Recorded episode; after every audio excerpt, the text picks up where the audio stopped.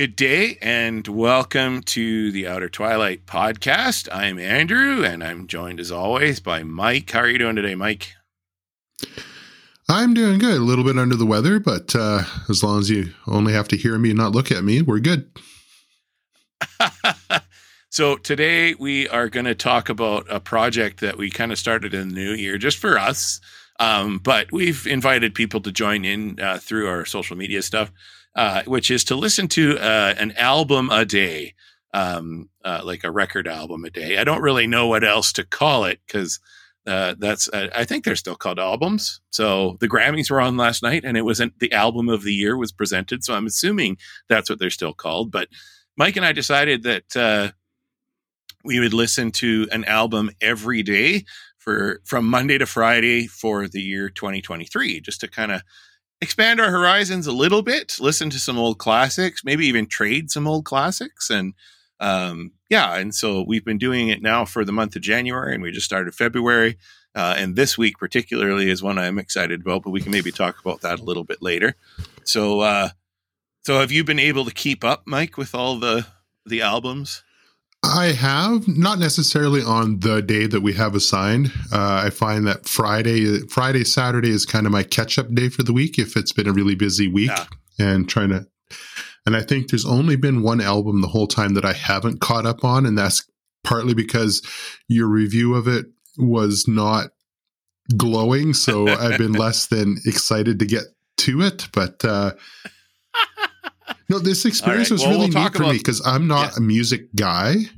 And so mm. a lot of these were a lot of the ones that I picked. And I don't know, did you mention that?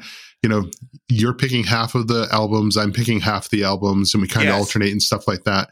And I tried to pick, like, there are some that I picked, like this week coming up, Chicago, I had to have that. It's like one of my very favorites. Yeah. And but there was stuff that I've always wanted to listen to, but have never made the excuse to actually go and listen to. And this right. just seemed like the perfect opportunity to do that. Yeah. So uh, just, yeah. And you mentioned that. So our methodology basically is that uh, Monday to Friday, Mike and I alternate. Um, I kind of came up with the idea that each week is basically a decade. Uh, and then the Monday is soundtrack, Tuesday is pop, Wednesday is rock, Thursday is a greatest hits album, and Friday is kind of free reign Friday. So you can kind of pick whatever we want to pick. Uh, just because, you know, some albums don't really fit into a category necessarily of age or genre. And so that's kind of what we're doing. And so we started on January 2nd of this year. The decades that we do, first week is the 70s, second week of the month is the 80s, third week is the 90s, and uh, fourth week is the 2000s um, and and up basically from mm-hmm. for the last 22 years or 23 years, I guess now. Uh, and then uh, when there are fifth weeks, it's going to be kind of a whatever, um, just you know, uh, basically a way to keep it fresh for ourselves, but also a way to keep it fresh for uh, anybody who might be following along with us too. Um, I'm kind of like you said, Mike. I'm I'm kind of picking a mix of albums that are ones that are really well known to me, as well as ones that I kind of know a little bit, but maybe only by name. Um, and in one case, it was an album that one of our listeners actually uh, recommended, and uh, it was not bad. It was just a different experience, and we'll get to that because uh, that was just last week. So, so let's uh, start with the first week, and and we're gonna just I'll just run down the albums really quick for for the week. So Monday was the Trouble Man soundtrack by Marvin Gaye. So this is January 2nd to 6th. Uh, Tuesday was Rumors by Fleetwood Mac. Wednesday was Who's Next from The Who. Uh, Thursday was ABBA's Greatest Hits Volume 2. And then uh, the Free Reign was uh, a band called The Big Deal in their first album, uh, First Bite. And so, what were the the standouts for you that week, Mike? Well, the absolute standout for me was the Fleetwood Mac album, Rumors. Mm-hmm. Uh, one that I've been wanting to listen to. I experienced a lot of the Fleetwood Mac of the 80s, but uh, right. like I knew Rumors by reputation, you know, one of the best selling albums of all time. Uh, back when I actually paid attention to that kind of thing.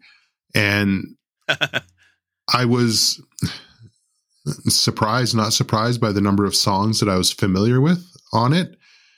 But the yeah. overall listenability of it was just phenomenal. It was just such a good experience. Um, it and the the vocals, the the the sound stands up.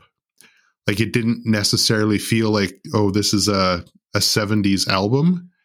It had a timeless like and and not that you yeah. know being of the time is is a criticism because like the the Trouble Man soundtrack like as soon as that started it was like okay this is a soundtrack for a 1970s movie about a black guy like it was like it took like three notes to get that across um yep. which you know a, a, movie soundtrack is supposed to do to a certain extent but uh with fleetwood mac rumors it just it felt timeless and that was just yeah it's a the songs could have come out yesterday or today, and it, it they still would have been huge. I think, regardless.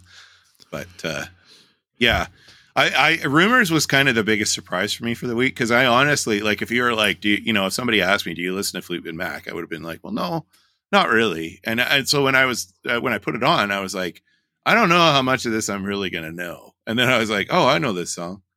Oh, I know this song. Oh yeah, I know this song too. And I, then I, as I was kind of taking it in, I'm like, man, this album is crazy. Like mm-hmm. it's like every song on it is somewhat recognizable.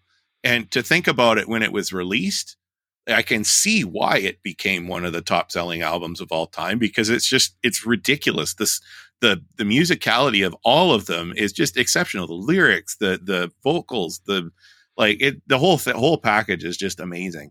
Um yeah. I came across, uh, so, yeah. I don't know if it was a meme or a tweet or somebody was talking about actually Fleetwood Mac rumors and said, uh, it's a breakup album written and performed by two people in the same band after a breakup. And it was, uh, yeah. I think that authenticity of the album kind of really shone through.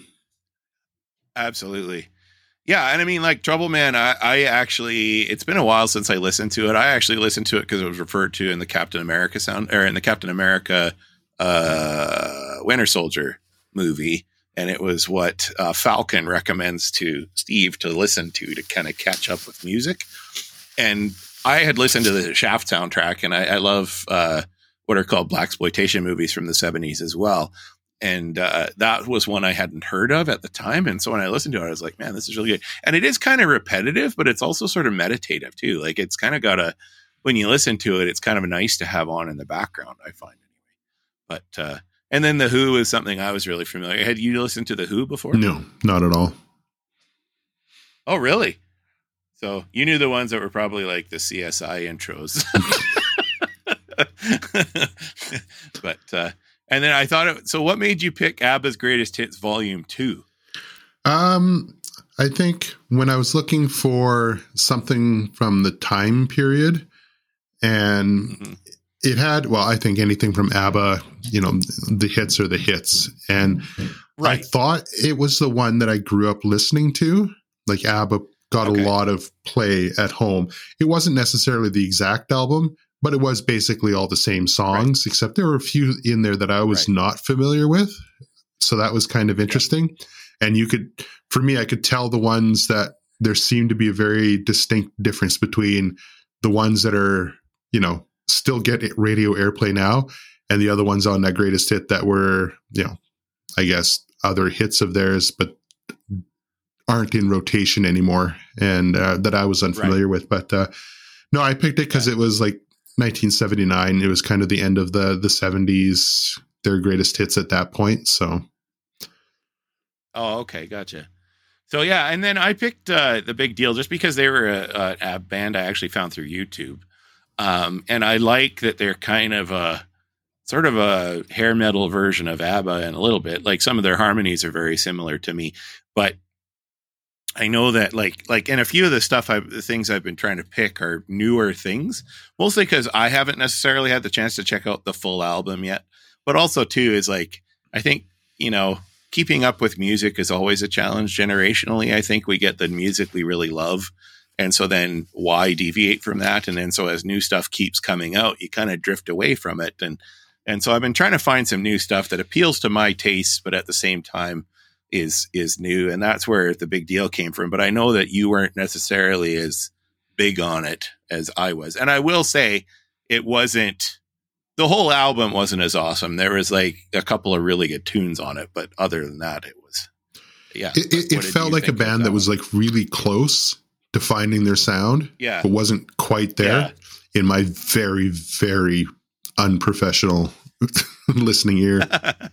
well, I mean, we are the listeners, though, right? So it's got to be appealing to us in uh, a certain way. So, all right. So January 9th to 13th. So starting, so that's the 80s. Uh, and Mike started the week, and then we alternated. So Monday was Bill and Ted's Excellent Adventure soundtrack. Uh, Tuesday was uh, Faster Than the Speed of Night by Bonnie Tyler. Wednesday was Eliminator by ZZ Top. Thursday was The Cars' Greatest Hits, and Free Reign Friday was Teal by Weezer uh, from 2019. And so I actually was sort of like flabbergasted that you picked Bill and Ted's Excellent Adventure soundtrack before I did. because that's been like that's been one of my like go-to soundtracks basically since the movie came out. I listen to it regularly, and I think I've mentioned that on a top 10 or something, hmm. but the Bill and Ted's Excellent Adventure soundtrack is just well, awesome. that was purely opportunity, really but I think for guys of our generation and yeah. that like that's right in our wheelhouse. That was that was really the first movie that I went to where the music, the soundtrack was a major part of the experience. And, right. you know, so it, it, it resonated with me. It was all stuff that I'd never heard before, bands, well, even to this day that I, most of them, I've never heard anything else from. And yeah, it still sounds as good as it did then. And I don't know how much of that's nostalgia and how much of that is, uh, you know, actual quality of the album or not. But, uh, it had, uh, you know, in time was my grade 12 grad song. And that's a great song. That yeah. that was entirely my fault. It's so. kind of faded into obscurity, you know, like mm-hmm. it's it's kind of faded into obscurity now. And I mean, you're right. The only track on that uh, by a band that we would know is Extreme, mm-hmm. uh, who has "Play with Me," which is the where the the Beethoven part in the mall comes in. Um, but it opens the the soundtrack album. I thought it was interesting too that the soundtrack is arranged differently than the songs appear in the movie. Um, and I don't know why they did that exactly, but I, I did kind of notice that was interesting this time. So, uh, faster than the speed of night, uh, Bonnie Tyler was. Uh, so I have this album on vinyl, and mostly I bought it, and I bought it at like a thrift store when it was like twelve for a buck. I don't even think there would be thrift stores that would sell vinyl that cheap anymore. But um, and I always thought the album was really funny because it's basically a laser shooting through her head that I don't think conveys the message they want it to convey. Um, they should have done a riff on Pink Floyd where like it came in one ear as a laser and the other side it came out a rainbow or something. But as it is, it kind of just looks like she's empty headed and there's a laser going through her head. Um, and that's basically the way the album played for me too. Uh, I didn't. I uh, Total Eclipse of the Heart was good. Uh, there's a couple of good songs on there, but it's overall not an overly memorable album. And I honestly was kind of shocked. Like, this is one I never listened to from beginning to end. I was kind of shocked that the vocals were not as solid as I'd hoped them to be.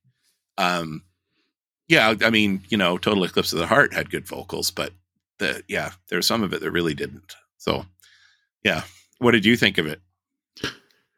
Uh, that was the one I never got around to, partly because you, your initial reaction to it. So you should kind of try it, just like listen to you know listen to it a bit of each song, but yeah, because it, it's kind of something to be experienced. But yeah, well, and and and that is part of this whole reason that we're doing so, this is uh, to oh, experience oh, different things.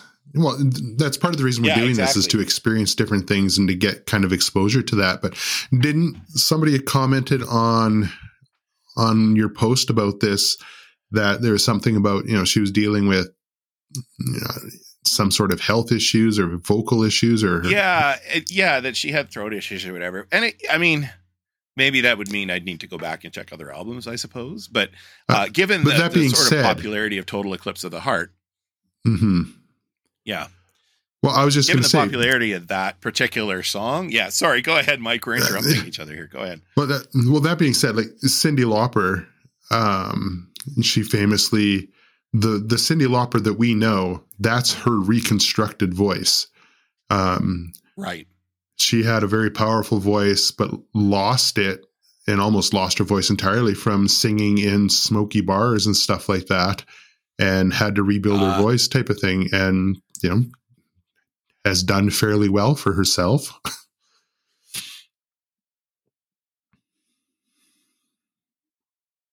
yeah. So then you picked uh, Eliminator by ZZ Top from 1983. Fantastic album. Um, it's weird that like like I kind of came to rock a little bit later, I guess just because, you know, like there's a certain point where, you know, your parents are buying the albums and you're kind of listening, or you might get them out of the library. You could get them out of the library when I was a kid. But uh, I didn't come to rock honestly until a bit later, more like you know late '80s. And so ZZ Top, I knew more as like a music video band, so I mm. knew like all their videos, but not necessarily had I listened to their albums. Um, and I can tell you, like, I know that if I had back then, I would have been like, man, this is amazing.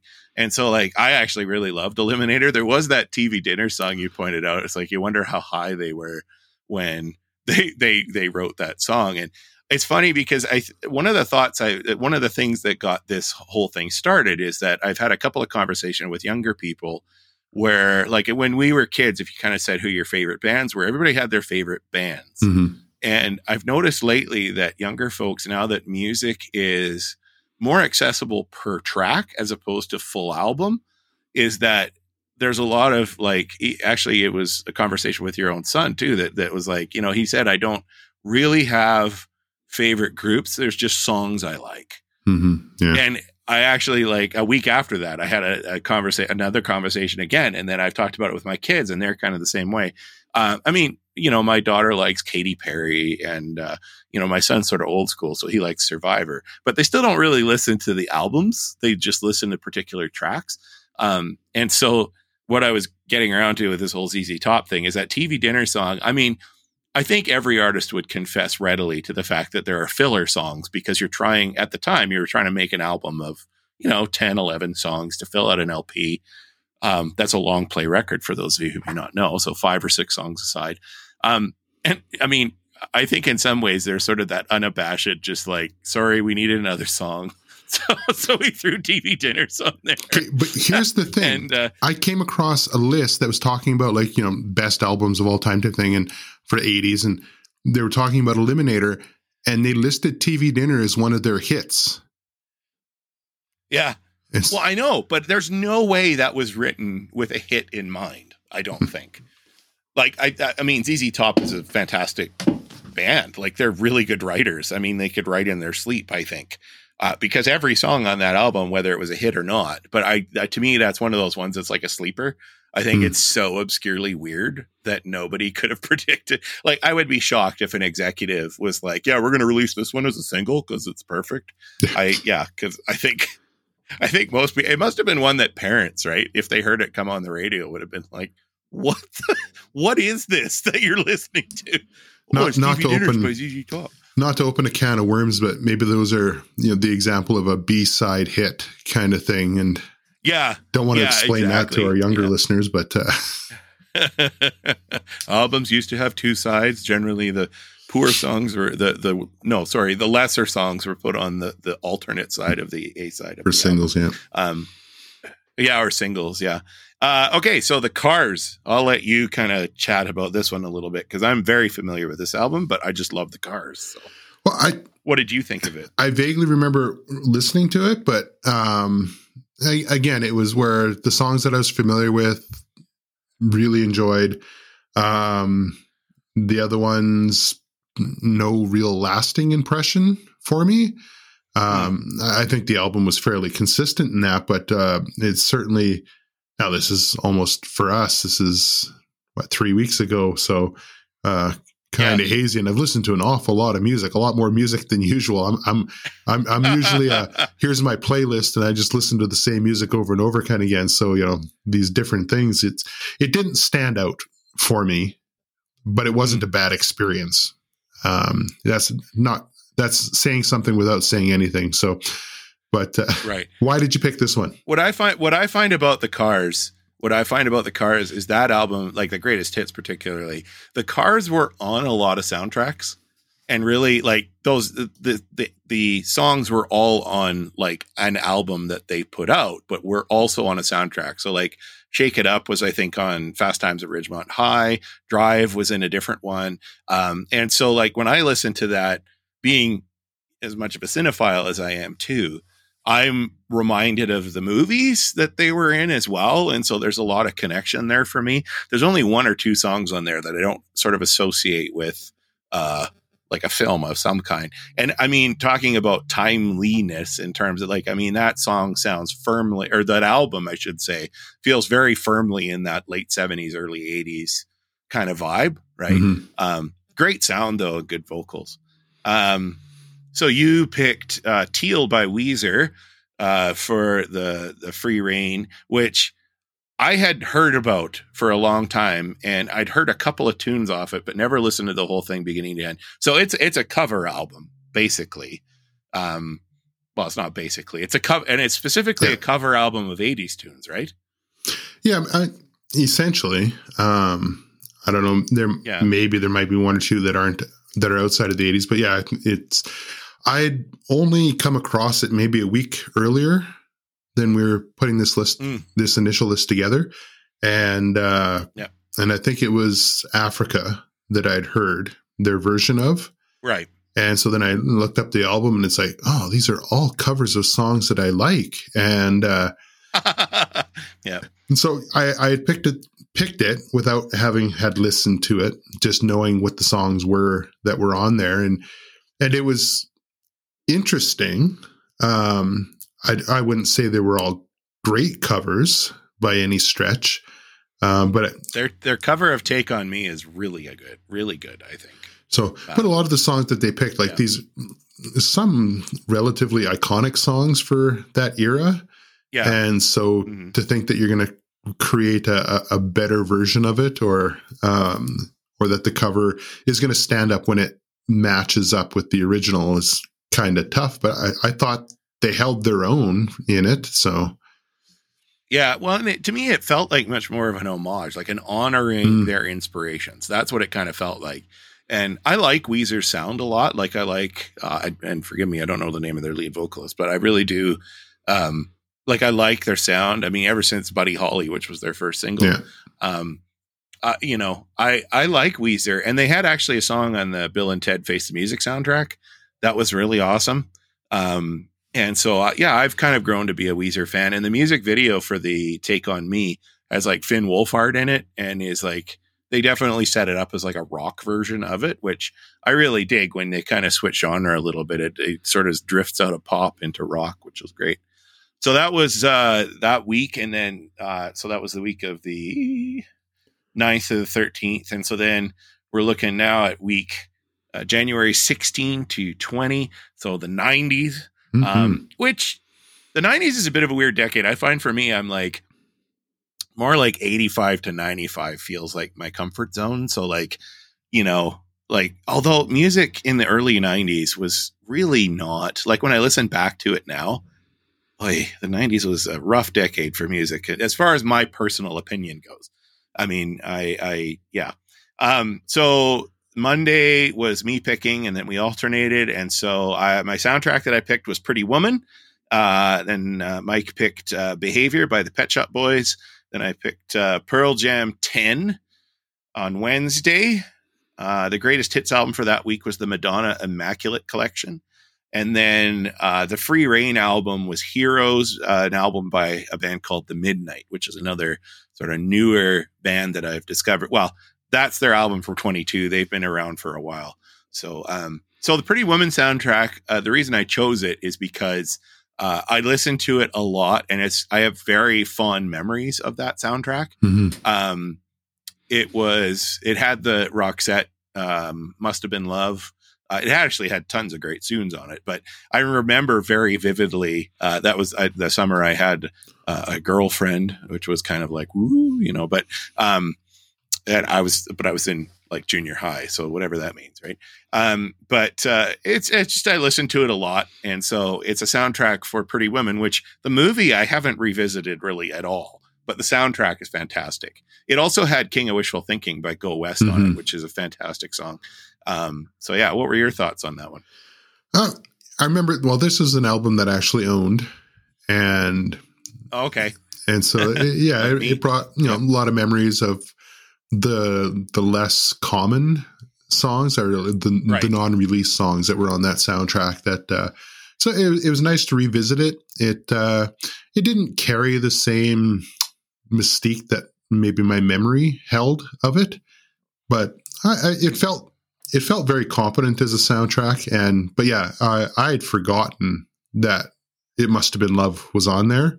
And so that was uh, that was a nice, pleasant surprise, and it had a Peter Cetera song on it, and so that yes, uh, that always makes yeah, no uh, indication. I think yeah, was, yeah, and so that always makes it uh, a winner for me. So yeah, actually, that song I forgot was on there too. It's kind of funny, you know, when you haven't listened to an album. Like, and this is the thing: if you don't listen to those full albums, you remember certain tunes, or but maybe not too, right? So, uh, and then uh, so behavior was uh, by Pet Shop Boys, their album from 1990.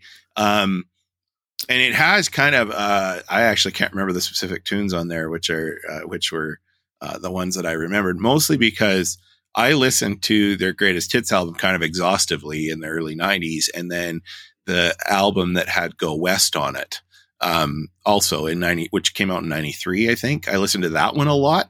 And so Behavior, in some ways, it was a great album. And there wasn't a song on it that I really didn't like.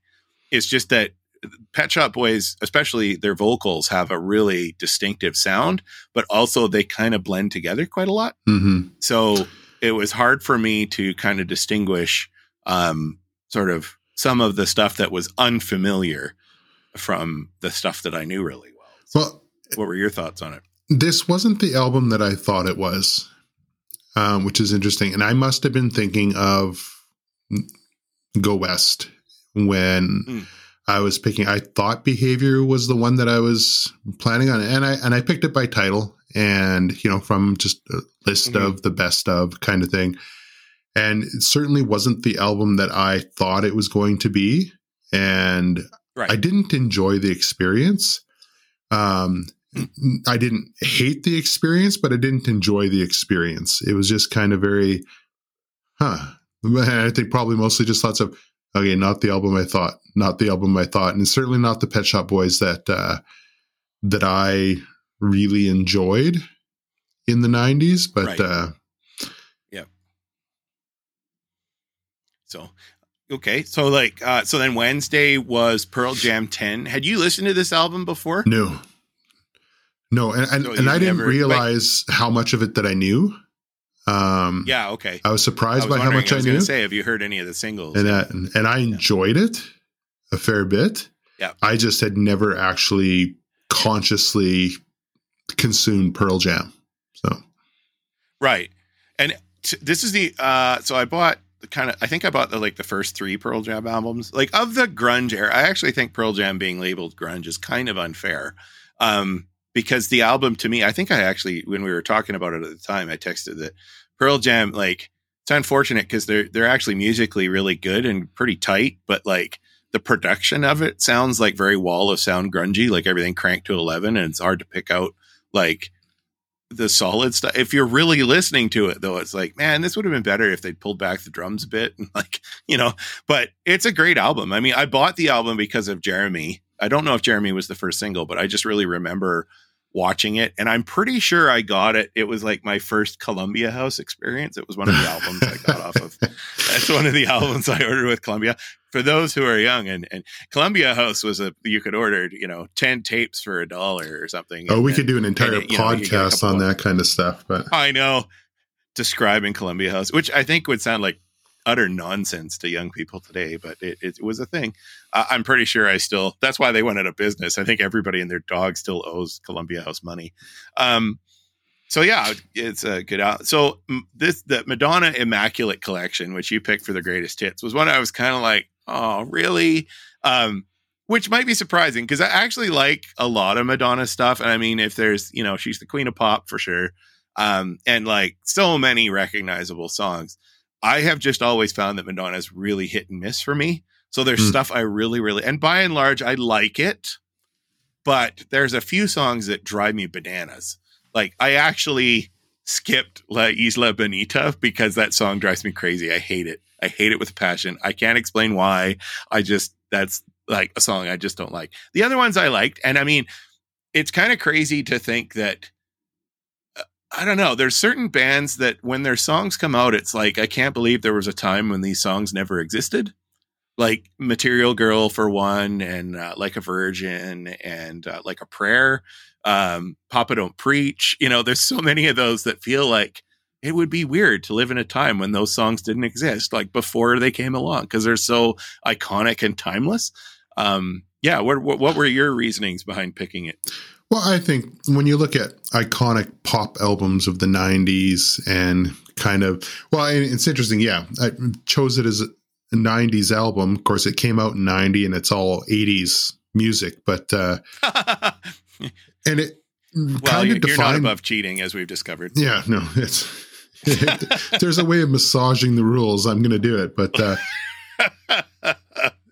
it, it it really defined. I think her music did define a lot of what pop became in the '80s, and it right. it felt very that, and uh, I don't know how to describe it. It was it was nice to revisit all that stuff, but mm-hmm. it wasn't it felt different at a different time in life. Right.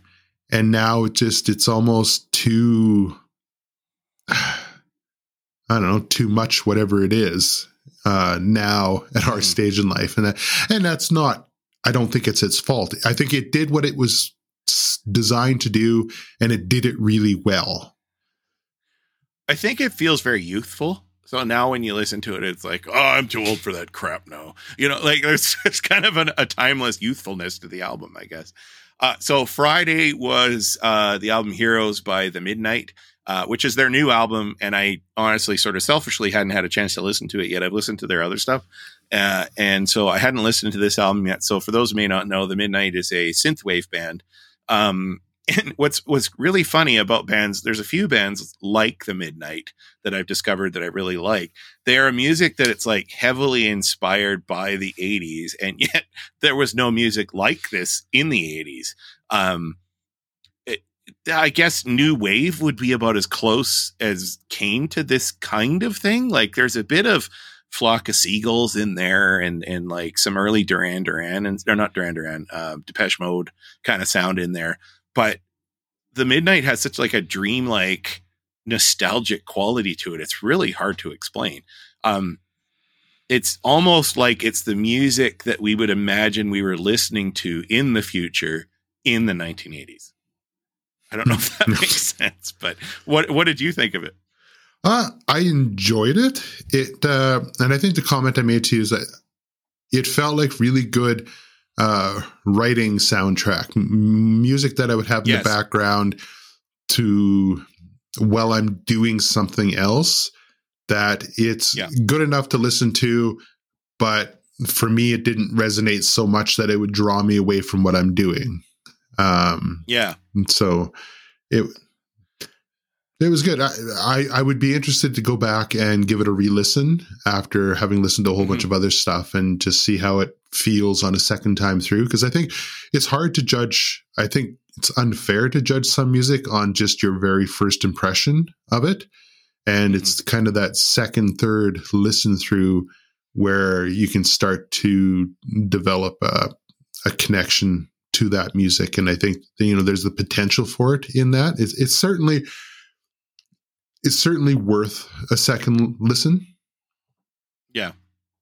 There's actually a song called uh, Los Angeles that uh, that by the midnight that I would encourage you to look up because it's that one's like to me it's kind of criminal that didn't become a a big thing. Like it's just fantastic. It's such a good tune.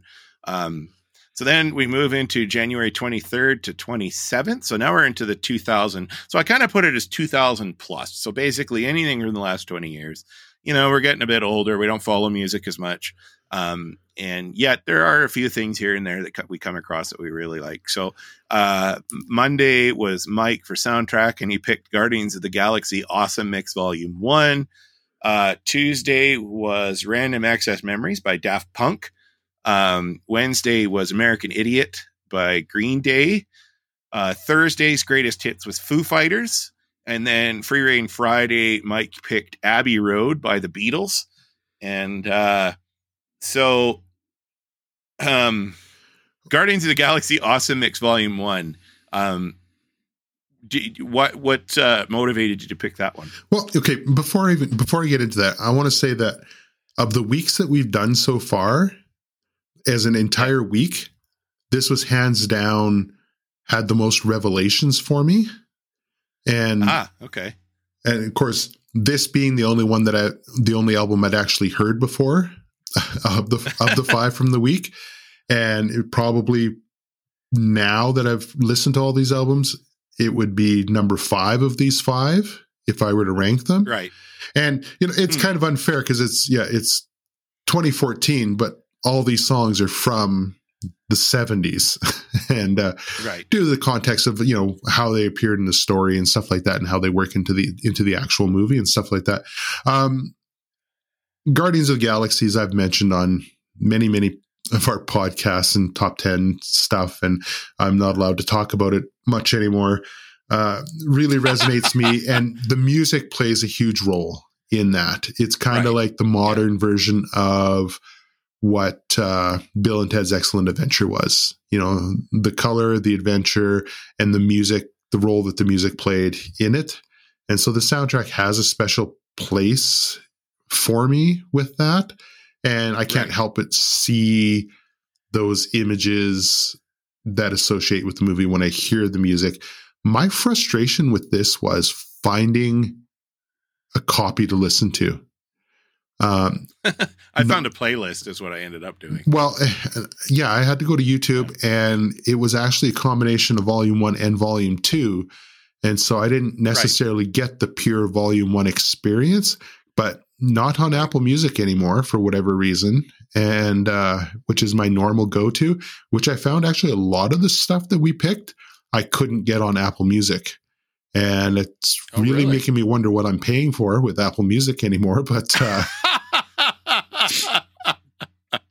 I, what yeah. I liked about it, it's this was really my big introduction back into the '70s music, and uh, so yeah, I, I enjoyed it. But like I said, it was number five of the five albums of this week. Well, I, I like the what I liked about the this soundtrack particularly is you know James Gunn has really good taste in music for one thing, but um, I also like that this combination of songs reminds me of a movie that was made so much later than when these songs came out. Um, like I, I like that that you know this combination particularly has meaning for fans of Guardians of the Galaxy. Uh, on their own, they're great classic songs, but uh, with this collection, it, it kind of points to a, a, time that's far away from when they were written, which I kind of dig. So Tuesday was uh, Random Access Memories by Daft Punk. I really, uh, I kind of got into Daft Punk when Tron Legacy came out because they did the soundtrack for Tron Legacy, mm-hmm. and I listened to that quite a lot. And so then when Random Access Memories came out, I was like, oh, you know, get, check it out. And I was, I was hooked. Um, I like they had some really good collaborations on this album. Uh, Giorgio, uh, you know, Giorgio Moroder, who's a guy who wrote, he, like he's an early pioneer of electronica music. Um, was did a collaboration on this album that was really cool. Um, they had uh, Pharrell uh, do a song with them, which was really excellent. Uh, as it turns out, this is also their last album before they broke up. So, um, yeah. So, what were your thoughts on it? I had no idea what to expect going into this one. like I had, yep. like I knew the Pharrell song. You know, I was very familiar with that, right. and so I was expecting an entire album of that, and that's not what it was. Yeah. It was no. all, and it was a lot less electronic than I thought it was going to be. Right. Um, is a lot yeah. more musical, a lot more lyrical than in different ways than what I was expecting, and I really appreciated that. It was overall, it was a really cool experience. And I'm glad that we did this and that you chose that so I could have that experience. So, yeah, it was a good thing. cool. Right on. So, uh, I like Green Day, but Green Day is very much a music video band for me. So I tend to listen to their singles. I don't tend to do their albums. So when you picked American Idiot, I was kind of su- uh, surprised, but also happy because I have never listened to that whole album the whole way through.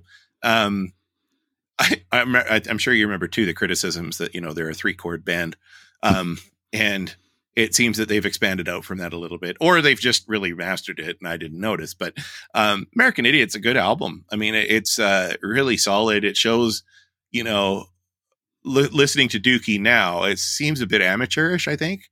Um, but that was also part of the time, is there was kind of a you know neo punk kind of thing going on, and but Green Day has shown that they've grown into their their style really well and like solid songs, great lyrics.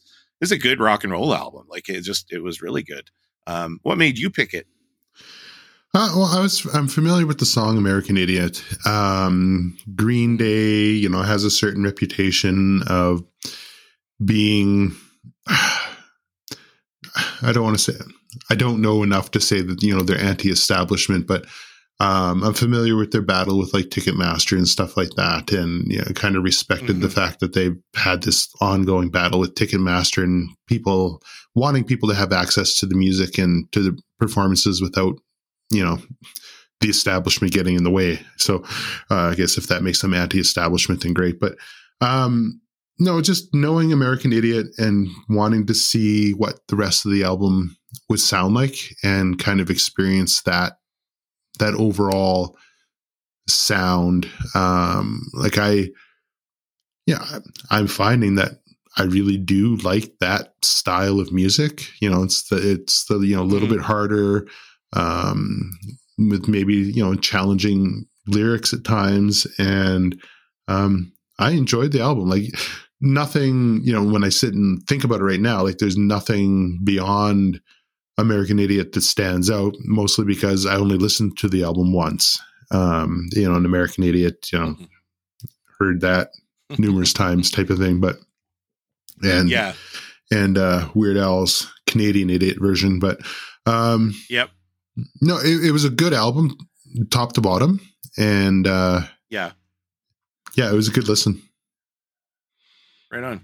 So Thursday was Foo Fighters, which turned out to be kind of timely. Well, I kind of picked. I don't remember when Taylor Hawkins passed away, but um, I'd kind of had Foo Fighters on the brain a little bit since that happened, and so I was like, oh, I'm going to pick them for their greatest hits because I picked up their first album, Sight Unseen, back in the day when it first came out, The Color and the Shape, and really liked it. I didn't actually find out until after that Dave Grohl was the drummer for Nirvana before he started Foo Fighters. Um, and they've done some cool stuff. Like they were on SNL a couple times too, and, and, and not only singing but in sketches, and they just seemed like a really good group of guys. Um, that said, their greatest hits album is like it is such a great like they're a very good modern rock and roll band. Like they are rock in its sort of purest form.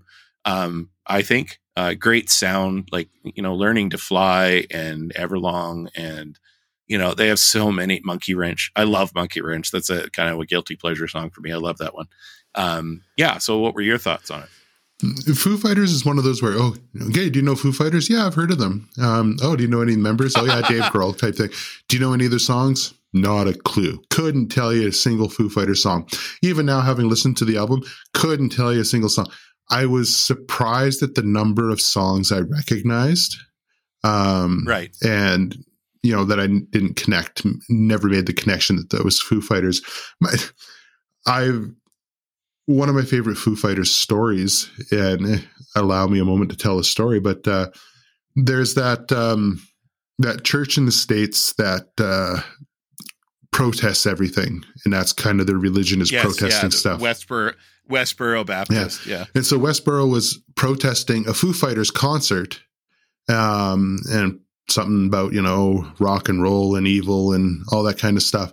And so the Foo Fighters, they went, they got into the back of a pickup truck and started driving around with the protesters playing their own music and you know getting and the protesters are oh yeah had no idea it was them they were just like part of the whole thing and and just going along with them and they're just to the music that they were protesting and partying with the band that they were protesting, having no clue who they were and that this is them. And um, that's awesome. So, but uh, no, yeah, the numbers. I didn't know that story. That's great. The, didn't realize how many songs, and I know them, and oh, one of our previous ones. uh, oh, that would be Pearl Jam. I just kept thinking um, Guitar Hero, and because a lot of those songs probably would yeah. have appeared on Guitar Hero, and that's probably where I would have experienced a yeah. lot of those that stuff. But uh, excellent right. album, good listen, deserves a deserves a second listen. Um, it's solid music, so right on.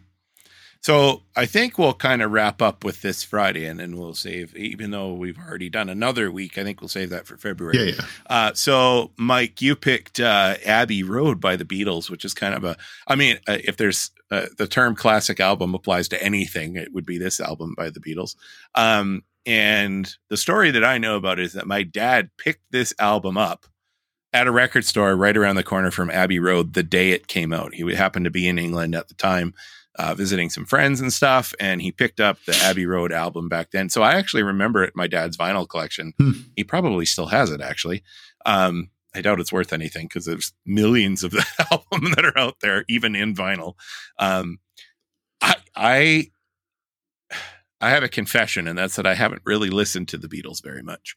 Um, they actually there you mentioned Rock Band, and Rock Band actually did a Beatles a, a Beatles specific version. Mm-hmm.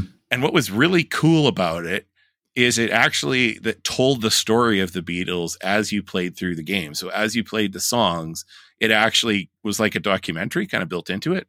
And that was when I discovered that the Beatles only were a band basically for six or so years. And they managed to crank out as many hits and they're still as well known today as they were then. Um, that that was astonishing to me that they were able to do that. Um, and this album's fantastic. Uh, I'd say the highlight for me was "Here Comes the Sun." Love that song. Hmm. Um, there, I mean, every uh, there's songs like Octopus's Garden that are like, were they trying to break into the children's preschool market or? Uh, you know, especially when you consider like Yellow Submarine and songs like that. And then there was an animated movie, which is all, like, I mean, the animation in that it's amazing, but um, the music is weird. But uh, yeah, so what made you pick it? Uh, I wanted to go with something like I find the Free Reign Friday to be challenging. Um, and, you know, the fact that we don't do anything, you know, we don't have anything structured pre 70s. And so I wanted something a little bit mm-hmm. older. And I've never actually sat and listened to an entire Beatles album. You know, familiar with mm. an awful lot of their songs, but I've never listened to a Beatles album. And I knew Abbey Road was like one of the gold standards of their of the albums that they produced. And so that led me to pick it. That being said, um, if I were to rank, and I'm not going to, but if I were to rank the 20 albums that we listened to in the first month, this would be my number one. Um, mm. It was just such an incredible experience, beginning to end. Maybe outside of the Octopus Garden, um, but uh, not just you know the familiarity of hearing songs that you know have been around longer than we have, but just even the other stuff and and the whole the whole package, the whole experience was just almost transcendent for me. It was just right. I keep saying just. It was it was an incredible experience, and I'm really glad that I had it. Um, Right. The Beatles deserve the the place that they have in music history. You know, mm-hmm. period, end sentence. I would agree with full that. stop. Have you have you seen the film yesterday? Yeah, yeah.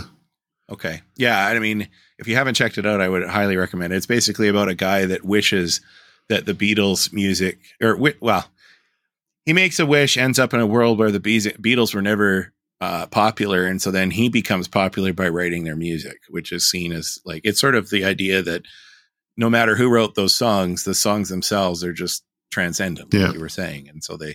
Um, but yeah, I, yeah, it was it's a fantastic album. I mean, I my musical tastes are all over the place, but I do I really like the Beatles now. It's just one of those. I think I realized sort of listening to these albums, nostalgia is really important to me. Um, it always has been, and I knew that, but I didn't realize how much of it was connected to my music listening habits too.